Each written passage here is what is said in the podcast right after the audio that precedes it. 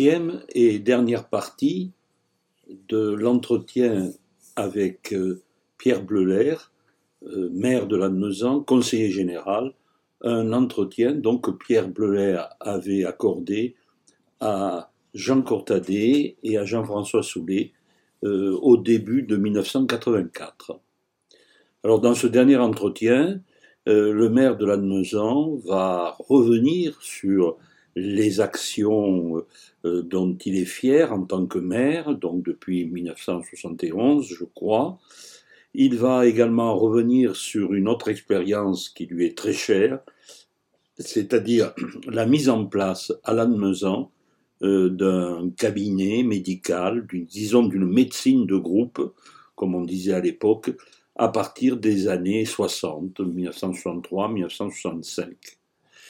Donc, euh, ce sera le dernier entretien avec euh, Pierre Bleuler, mais euh, nous reparlerons la semaine prochaine de Pierre Bleuler, car nous avons demandé à Jean Courtadet, donc ce professeur d'histoire qui avait participé à l'entretien, de faire un commentaire de cet entretien, un commentaire très contextualisé sur les problèmes politiques de l'époque. Et euh, Jean Courtadet, donc, euh, a accepté et nous diffuserons donc euh, la semaine prochaine, aux heures des entretiens avec, ce commentaire extrêmement riche de Jean Courtadet. Écoutons Pierre Bleuler. S'il fallait choisir, quelles, sont les, fonctions qui vous donnent le plus de satisfaction actuellement Celle de maire ou celle de conseiller général? Bien, j'ai d'abord été conseiller général, puis j'ai par la suite été maire. Et si aujourd'hui je devais choisir entre les deux, ce serait celle de maire que, que je prendrais. Parce que maire, d'abord on est proche des, réalités quotidiennes. Je dirais que conseiller général, euh, le canton n'est pas très large, n'est pas très vaste, c'est quand même euh, à portée de, de, jour et, d'attention. Mais, conseiller général, on est là pour représenter les, intérêts du, département, on est là pour aider les communes à régler leurs propres problèmes, mais on ne vit pas de la vie de la commune. Que maire, on est tous les jours interpellé, concerné par la vie quotidienne des habitants de la cité. Alors, euh, c'est une tâche qui, je, le dis, est exaltante. Est exaltante parce que, d'une part, il s'agit de d'assurer le, développement, de développer la ville, de, euh, de l'agrandir, de l'embellir, de la doter des, des, infrastructures routières euh, nécessaires, des, équipements sportifs ou culturels qui répondent aux, besoins des générations d'aujourd'hui. Chaque fois, c'est c'est une œuvre à entreprendre avec d'autres. Il faut réfléchir, il faut discuter, il faut essayer de considérer que ce que l'on fait, on ne le fait pas pour le moment que l'on vit, mais euh, pour le temps qui vient. En conséquence, il faut voir assez large, et dans le même temps, il faut quand même composer avec les possibilités financières de la commune. Autrement dit, être maire, euh, c'est une école de responsabilité. Parce que il y a l'appel des besoins, l'appel de la population, puis il y a aussi les servitudes du, budget, et c'est parce que euh, c'est la jonction de, ces deux données que c'est justement une école de responsabilité. Euh, ça, c'est le premier aspect, si, vous voulez, de, l'action du maire. Hein. Il a bâtir, il, il a modernisé, et d'ailleurs, chaque maire essaie, dans la mesure du possible, à, marquer son temps de, de, de fonction d'une réalisation. Dans cette ville, on dit euh, euh, l'hôpital la salle des fêtes, c'est le docteur Baradjan, les halles euh, où se tiennent tous les mercredis nos, nos marchés qui sont très importants dans notre région. c'est Alphonse Cougette, un maire du, début du siècle. Alors chaque, chaque maire a le désir de laisser sa trace. C'est tout à fait, je, je crois, normal. Mais ça, ce n'est qu'un aspect du problème. C'est que être maire, c'est aussi être à l'écoute des habitants. Et une population comme euh, celle de, de la Neuson, on retrouverait dans d'autres villes, dans d'autres communes, c'est une population qui est mêlée. Elle est mêlée au niveau de l'état civil. Il y a des jeunes et des moins jeunes, il y a des personnes âgées. Elle est mêlée au niveau des origines raciales. Nous avons quelques émigrés, pas beaucoup. C'est pour cela sans doute que ce problème ne se pose pas dans notre ville comme il se pose ailleurs elle est mêlée du, point de vue de, l'origine, sinon ethnique, du moins nationale, si vous voulez, des, habitants. Nous avons vivant parmi nous euh, de, nombreuses familles qui, sont euh, originaires euh, de l'Espagne, qui sont venues soit au début du siècle, poussées par les, difficultés économiques que rencontraient les vallées transpyrénéennes, en particulier la région d'Ainsa, mais aussi beaucoup qui sont venus à, l'occasion, n'est-ce pas, de, l'exode entraîné euh, par la guerre civile. Nous avons aussi euh, pas mal de familles italiennes qui sont venues au moment de l'extension de nos usines aux alentours des, années 60. Alors tout ça se fait aujourd'hui une communauté qui vit. Alors cette communauté, elle a ses besoins, elle s'exprime à travers les actions propres de, la ville, au niveau du logement, au niveau des équipements scolaires, au niveau des équipements culturels euh, sportifs, mais elle s'exprime aussi au, niveau euh, de l'attention aux personnes. Euh, le maire est, proche euh, de, de, la population. chaque semaine, je tiens ma permanence, ma porte est ouverte, ils sont nombreux, ceux qui viennent. Ils viennent pour toutes sortes de choses. Certains viennent me demander un conseil pour euh, l'orientation de leurs enfants. Parce que ils sont de famille modeste, ils ont un, enfant qui réussit, ils ont, vu l'instituteur ou le professeur et ils veulent aussi avoir mon point de vue. Bon, d'autres viennent parce qu'ils ont besoin d'une aide matérielle, qu'ils sont en fin de mois et qui, n'ont plus rien. Puis c'est vrai. Bon, il y a sans doute les quémandeurs habituels, hein, mais il y a aussi ceux qui, qui viennent euh, avec dignité et, et euh, ils ont trouvé parce qu'ils peuvent pas faire autrement. Il y a ceux qui, sont là parce qu'ils sont à la recherche d'un travail. Et ça, c'est, vraiment un, problème pénible pour les élus que, que de les accueillir. Car euh, que leur dire D'aller à l'agence pour l'emploi. Ils vous répondront qu'ils en viennent. Nous ne pouvons être en ce domaine que des hommes de bonne volonté, de relations, de conseils. Nous ne pouvons pas faire surgir comme ça le, travail et l'emploi avec un coup de baguette magique. Alors, il y a dans la, dimension de, de, l'élu euh, cette, cette, action, euh, je dirais, euh, institutionnelle, sur, la commune elle-même, sur, ses structures, sur ses bâtiments, sur ses services, et puis il y a toute cette dimension humaine, hein, à l'échelle des hommes et des femmes, qui considèrent que le maire, c'est leur relation. Parce que, voyez-vous, dans une cité, une ville, quelle qu'elle soit, euh, il y a toutes conditions sociales. Il y en a, nous avons un certain nombre de nos concitoyens qui, qui du fait de, leur culture, du fait de leur situation sociale, euh, peuvent, en période de difficulté pour eux-mêmes ou pour des membres de leur famille, euh, trouver facilement les, relations nécessaires. Hein. Mais pour les petites gens, pour celles dont personne ne parle, hein, qui sont quelque part dans une vieille maison ou dans un, HLM, qui n'ont pas de relation, eh bien leur relation, c'est le maire, c'est l'élu. Il, leur appartient un peu. Et c'est toujours avec euh, euh, beaucoup de respect que, je, les reçois parce que euh, j'estime qu'il faut se battre pour l'ensemble de la population, il ne faut pas perdre de vue que notre responsabilité première, elle est euh, en faveur des plus défavorisés. Alors c'est vrai dans le cadre des politiques sociales que les communes engagent au niveau des bureaux d'aide sociale, c'est vrai dans les structures que, l'on peut mettre en place, politique du logement euh, qui, qui, évite euh, par exemple la marginalisation d'un certain nombre de familles, mais c'est vrai aussi au niveau de l'écoute et des services journaliers quotidiens que l'on peut rendre à ces gens.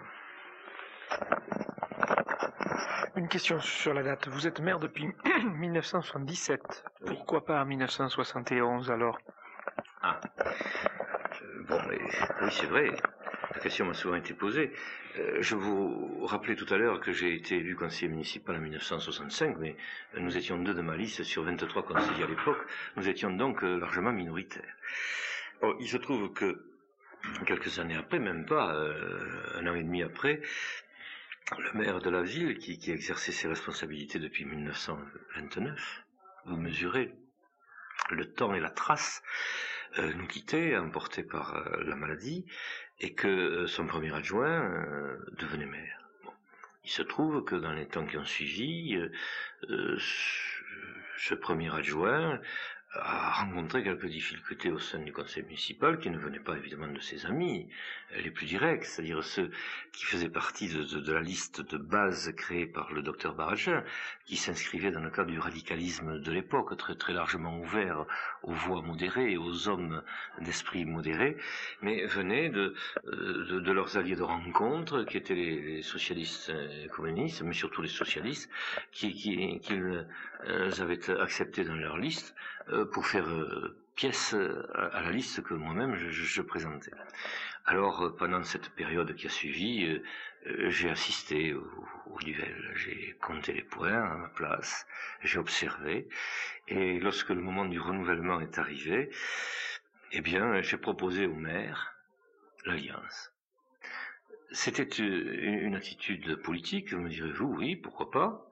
C'était une attitude politique, parce que euh, elle allait, elle allait cependant au-delà, parce que c'était une, une, attitude qui euh, avait pour but de recréer euh, l'unité. L'unité de la ville avait été sauvegardée par le docteur Baragin pendant les très nombreuses années où il a exercé ses, fonctions et où il se battait toujours d'ailleurs contre des listes socialistes et communistes et qu'il représentait le reste de, l'opinion qui était largement majoritaire, eh bien, à travers son, successeur, qui est M. François Sarrat, ben, j'ai essayé de, recréer ces mêmes conditions. Dans la mesure où je lui ai apporté mon concours et mon soutien, dans le cadre d'une liste unique, que j'ai accepté qu'il restât maire, alors que le vent soufflait pour moi en faveur de ma candidature, eh bien, j'ai j'ai accepté que puisse se, j'ai voulu que puisse se, se, recréer cette entente et cette unité. Autrement dit, j'ai sacrifié euh, mon ambition immédiate, ce qui aurait pu être mon ambition immédiate d'être maire de, de Lannemezan, au, au, service, si vous voulez, de, de l'unité de, de la ville. Autrement dit, j'ai réconcilié euh, tous ceux que ma candidature contre le docteur Baradjin avait pu choquer, tous ceux euh, des années modérés, euh, qui euh, avaient le respect, si vous voulez, du, docteur Baradjin pour tout ce qui est ce qu'il avait fait pour eux et pour la ville, et qui avait pu considérer que euh, ma candidature euh, face à lui, euh, dans le cadre des élections de 65, avait quelque chose de provocateur, manifestait une certaine impatience, et que cela avait pu les, irriter. Autrement dit, par mon alliance avec M. François Sarrat, qui était l'héritier politique municipal, politique municipale, j'entends, du docteur Baragin, par mon alliance avec M. François Sarrat, j'ai réconcilié les mêmes années. Certes, euh, il y a toujours eu une opposition, mais nous les avons battus à plate couture nous avons retrouvé la situation antérieure où M. Baragin était seul contre les socialistes et les communistes. Et de la même façon qu'il les battait, ben, nous les avons battus. Nous avons battus en 71, nous avons battu en plate couture en 77.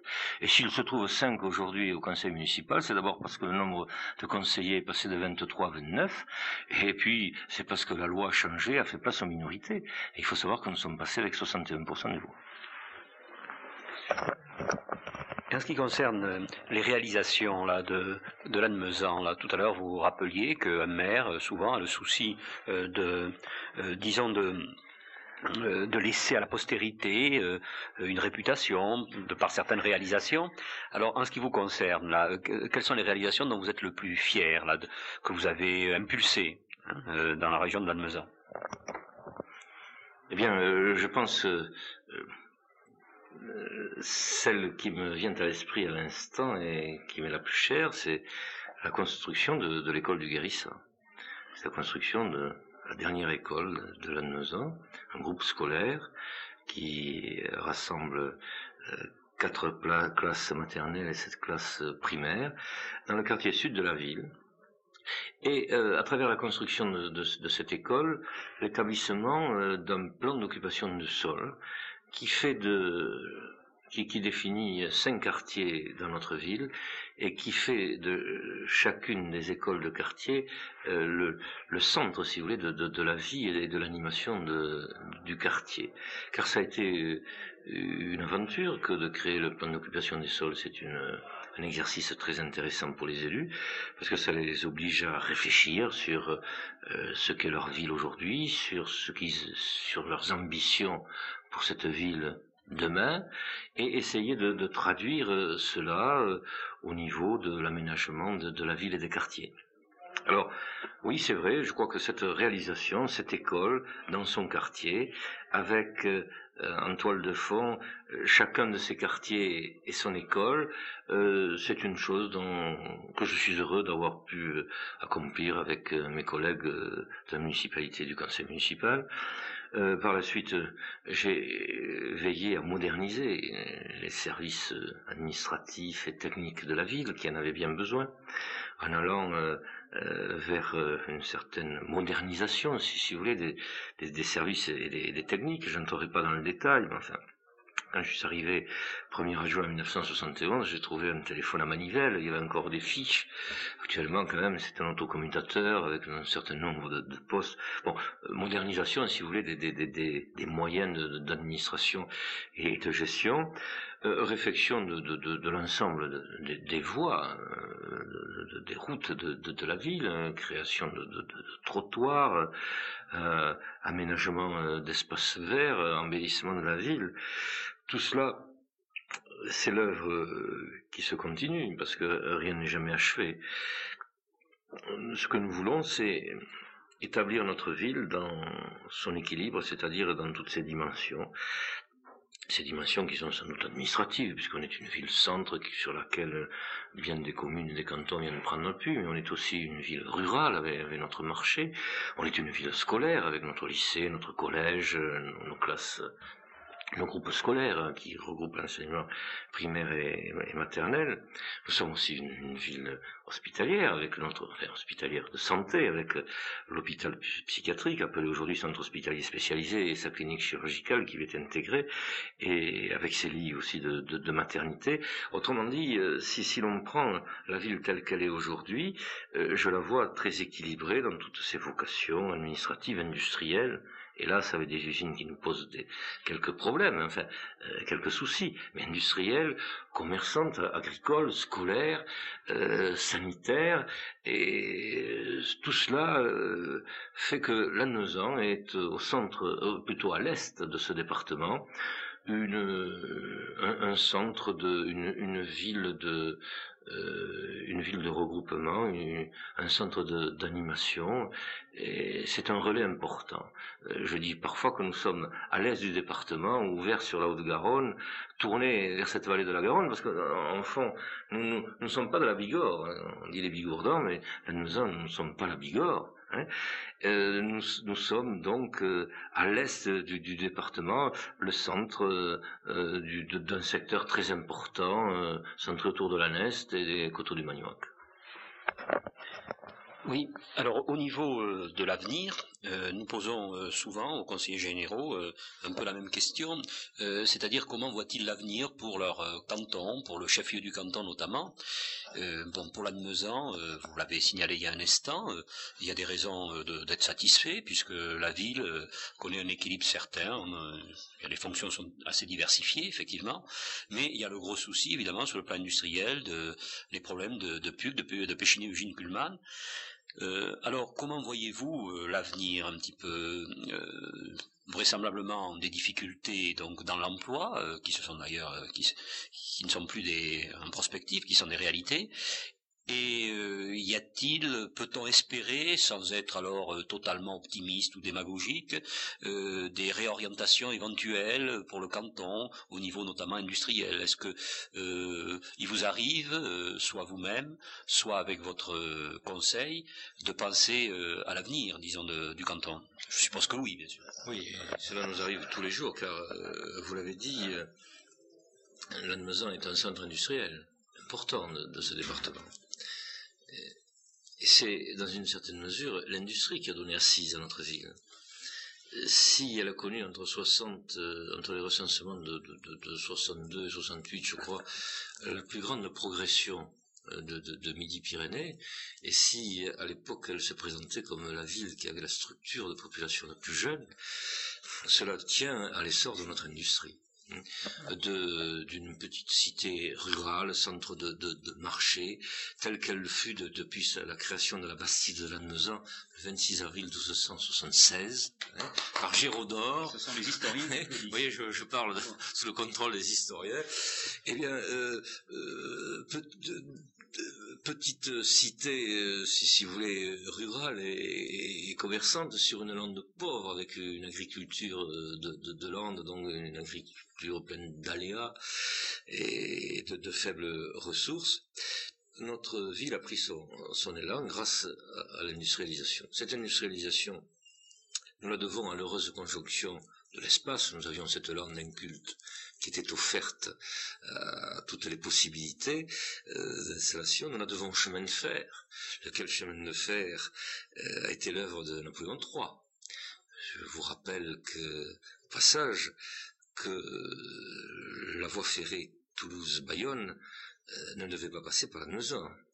Euh, que le Conseil des ministres Napoléon III s'y s'est repris à deux fois, et ça je le tiens, des documents qui m'ont été aimablement prêtés par mon, excellent collègue et ami Étienne Achille Foul, euh, que le, puisque un de ses aïeuls était euh, ministre d'État de, de, Napoléon III, et c'est des registres tenue de la même même de l'aïeul. On voit que la première fois, tous les rapports euh, des ingénieurs et des préfets de l'époque, sauf euh, le préfet de Haute-Pyrénées, évidemment Foule, étaient contre le passage par la Neusan à cause des, courbes et des rampes et des, et des pentes de, la rampe de Cap-Vert, et puis aussi de la montée de, de, Montrégeau, et que euh, la seconde fois, quand on lit la délibération, fort bien construite, quand on arrive à la fin, on pense que ça y est, l'affaire est enterrée, euh, ce, qui ressortait déjà de, la pression dominante de la première délibération allait se confirmer, à savoir que la ligne passerait par Roche, pas du tout. L'empereur, les ayant entendus, décide de point, la voie ferrée passera par la maison. Pourquoi? C'est très simple. C'est parce qu'il y avait un camp militaire sur cette lande qui, était désertée, où, autrefois se tenait le sabbat des sorcières, où les bandiers de, bandouliers, les bandits d'honneur de euh, Gaston Phébus, la guerre terminée, les troussés, les, les, pèlerins vers Saint-Jacques-Compostelle. Sur cette lande donc, l'empereur euh, avait établi un camp d'entraînement pour la cavalerie impériale, et Soult, qui était maréchal, mais qui, était aussi ministre, non, il était ministre, et, maréchal, et qui était de Demuret, je, je, crois, enfin, qui était de notre voisin, avait vu l'opportunité du passage à la voie ferrée à la pour amener ses hommes, son matériel, ses, ses chevaux. Donc c'est c'est cela, d'autant plus que l'empereur venait chaque année assister aux manœuvres de, la cavalerie impériale au château Barbet. C'est une résidence qui, existe encore, qu'il avait construite et qui est située sur, la lande quelque part entre Lannemezan et Caverne, mais qui est cachée à la, vue des touristes. Donc, c'est l'heureuse conjonction de l'espace, la voie ferrée, mais surtout euh, des ressources hydroélectriques. Hein, nés de, la mise en valeur justement de, tous nos lacs pyrénéens, qui ont, qui ont vu l'industrie chimique euh, s'établir à la maison. Industrie de l'aluminium, et puis industrie euh, chimique proprement dite, euh, de, polyfabrication. Une industrie importante puisque jusqu'au début de 82, il y avait quand même 1200 emplois industriels dans nos deux usines et que euh, en relais de, ces usines, prenant appui sur ces usines, euh, s'était constitué euh, un grand nombre de, petites et moyennes entreprises qui travaillaient en régie avec ces usines, et c'était autant d'emplois de plus, disons 300 à 400 de, de plus. Il se trouve que dans le contexte économique mondial, européen et national que vous connaissez, ben, notre industrie est, en difficulté. Notre site est peut-être aujourd'hui moins touché que, euh, que ne le sont d'autres sites du département. Je pense à Serravert, heureusement nous ne sommes pas encore là. Mais enfin, nos inquiétudes demeurent. Elles demeurent au niveau de l'usine d'aluminium, puisque cette, usine fabriquait euh, les plus fortes années 65 000 tonnes d'aluminium par an. Par rapport aux 500 000 de production française, c'était quand même pas mal.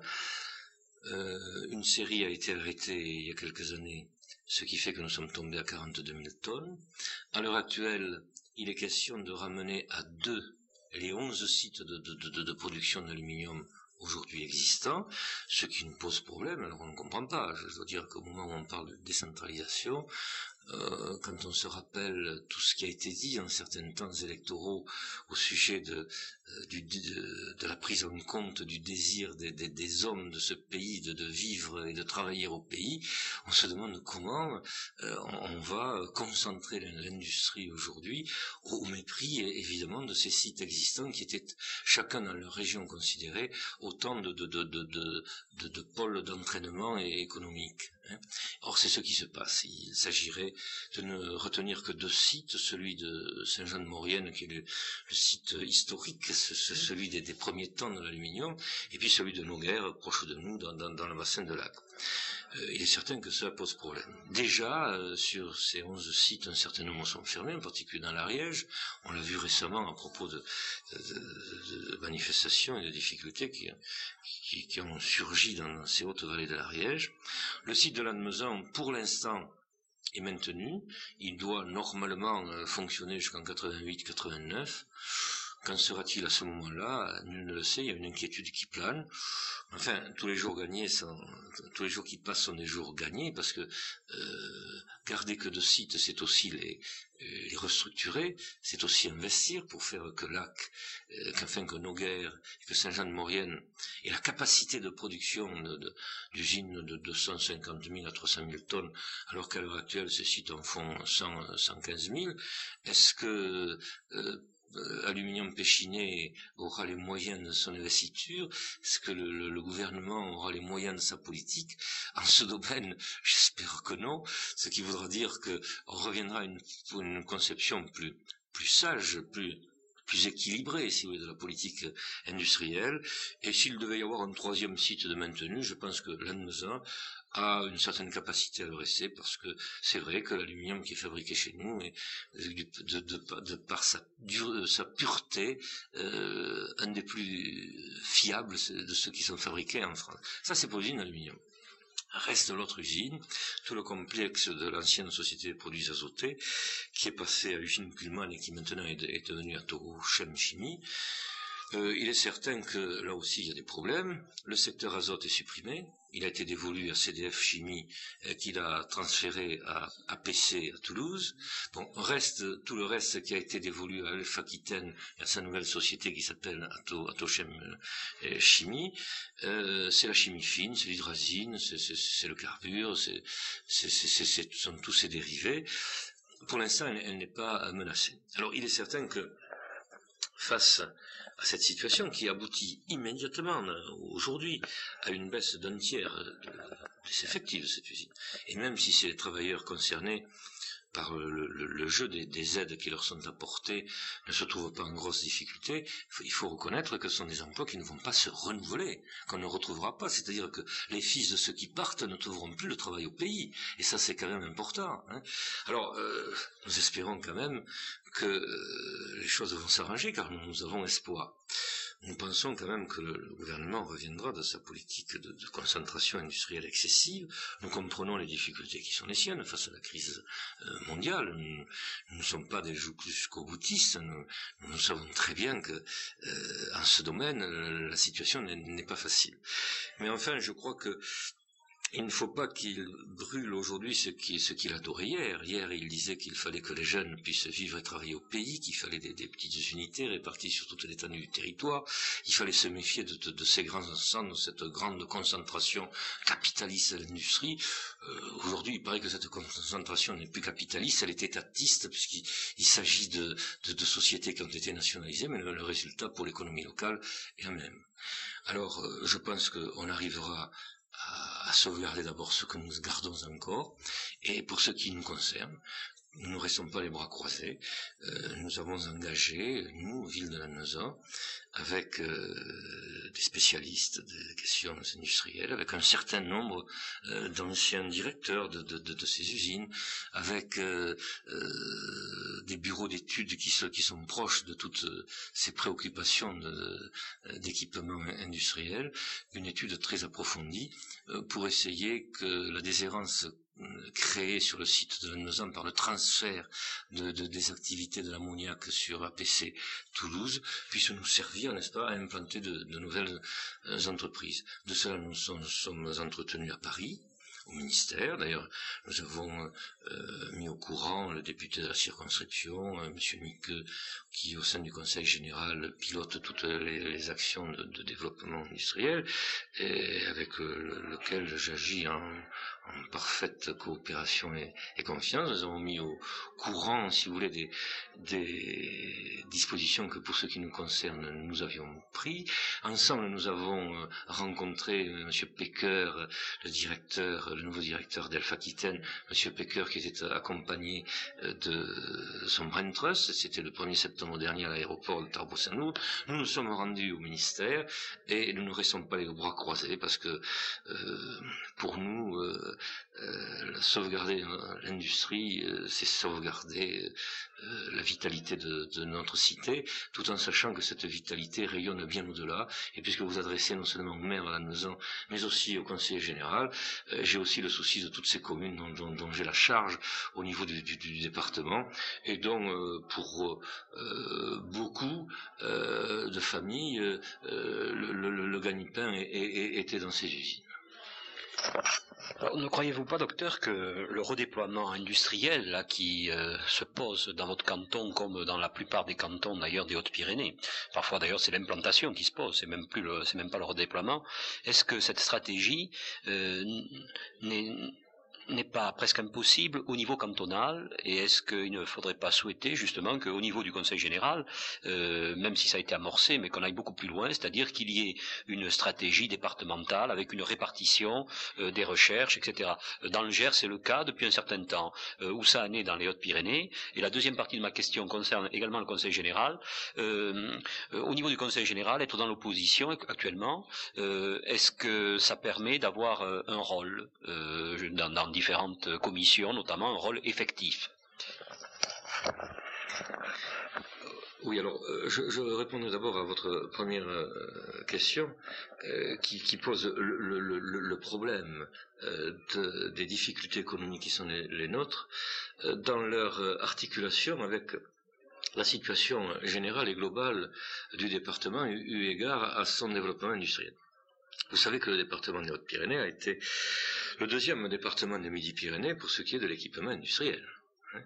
il le doit essentiellement au chemin de fer, hein, qu'il a traversé. Vous voyez ce qui s'est passé à Niger, ce qui a été mis à l'écart. Il le doit aussi aux ressources en rouille blanche, on l'a évoqué tout à l'heure. Il le doit à l'éloignement des frontières de l'Est, euh, l'arsenal par, par, exemple. Et il est certain que ce tissu industriel qui était le nôtre euh, qui était important, il avait une autre, un autre avantage, c'est qu'il n'était pas concentré dans de grands bassins d'emploi, il était assez dispersé. Il y avait certes un bassin d'Arvé, mais il y avait aussi de l'industrie à Bagnères, il y en avait à Neuza, il y en, avait, en à Pierrefitte, il y avait à en colère Il était assez bien euh, réparti.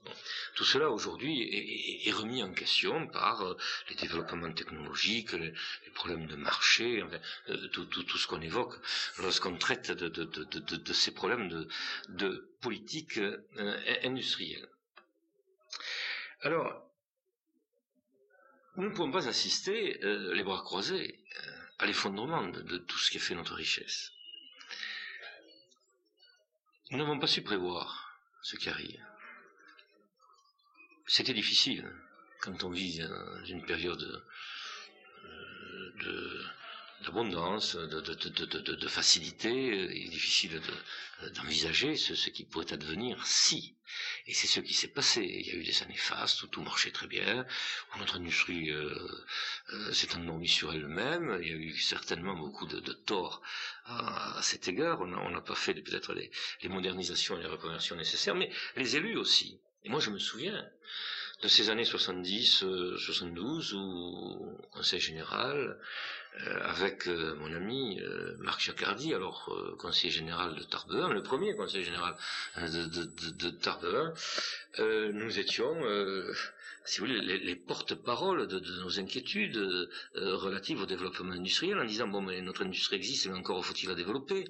Notre industrie existe mais entre la grosse industrie qui existe chez nous et l'artisanat il n'y a pas de PME ou, très peu et c'est une faille. Et je me souviens de ces temps où Marc Jacardi euh, euh, déjà président de la chambre de commerce et, et qui avait animé un comité d'expansion économique rencontré au conseil général lorsqu'il s'agissait de subventions n'est-ce pas, euh, donné par le département à cet organisme, de plus vive réticence.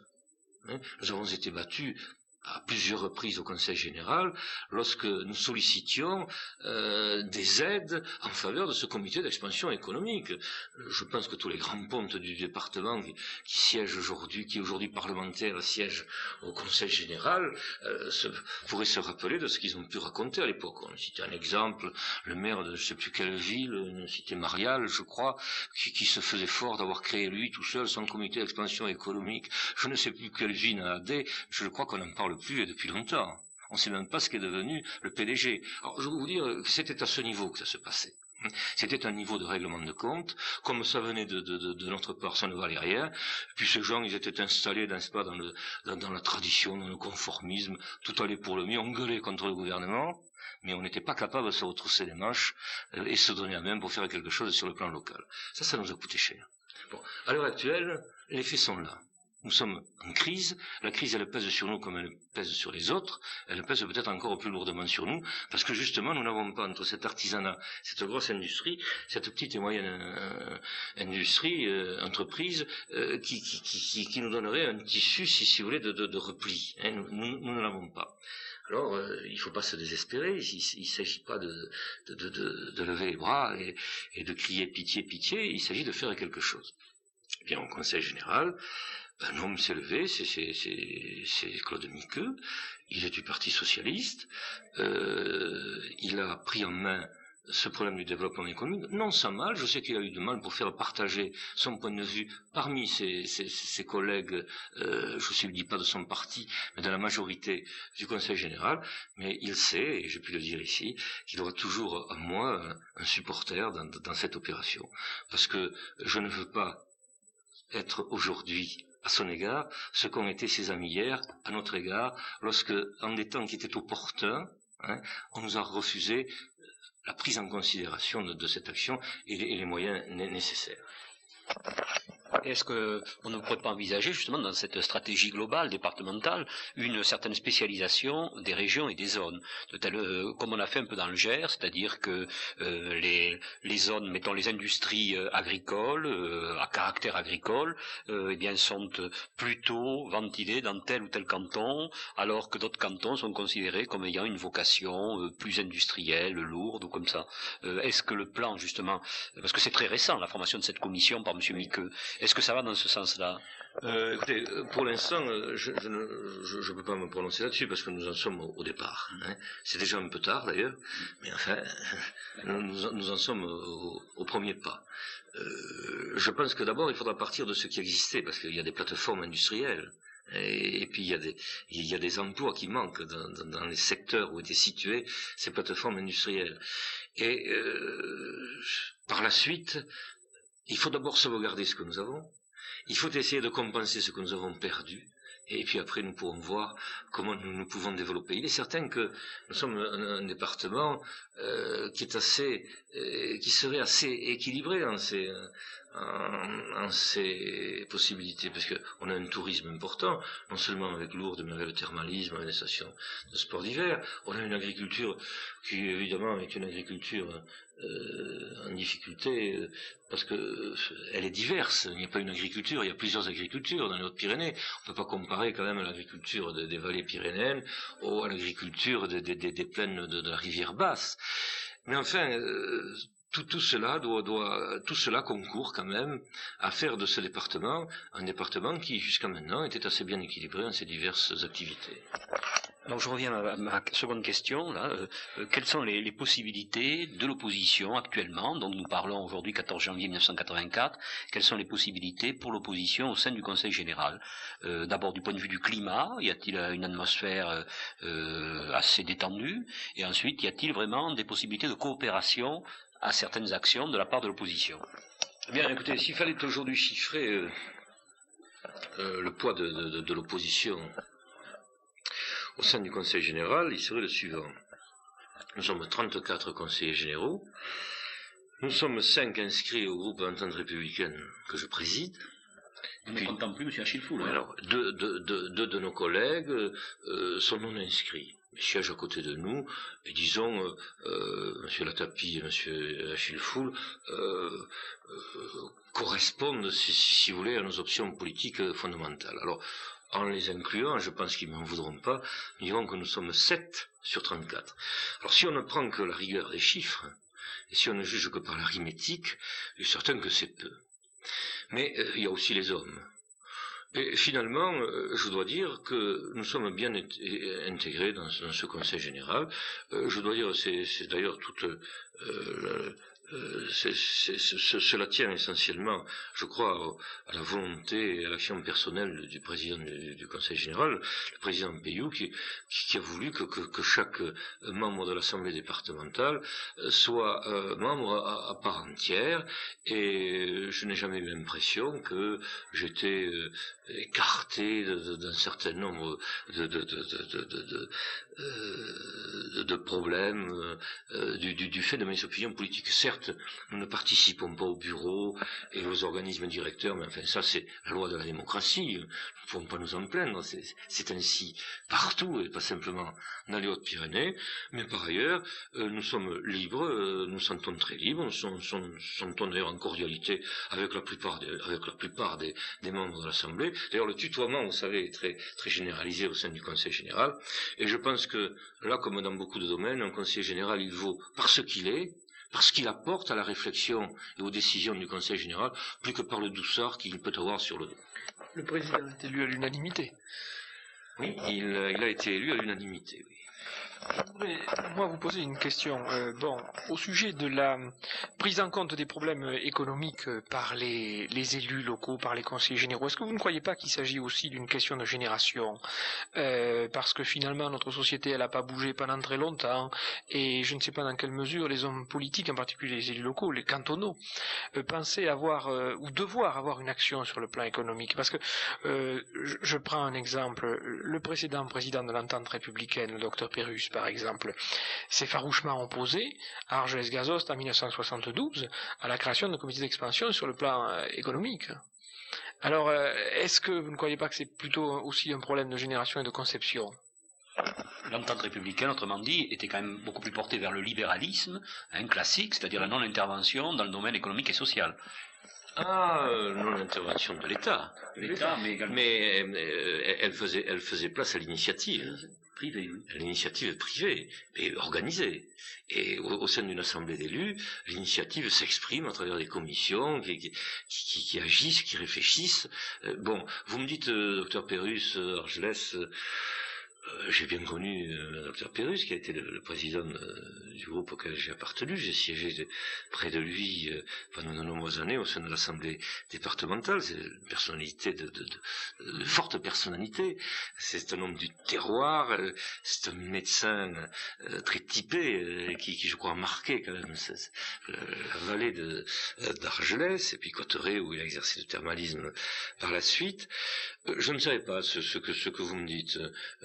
Au sujet de son attitude vis-à-vis de, ce comité. Moi, je vous parle de ce que j'ai vécu auprès de, Marc Chacardy quand il était président de la Chambre, de, quand il était conseiller général et qu'il lançait ce comité d'expansion économique.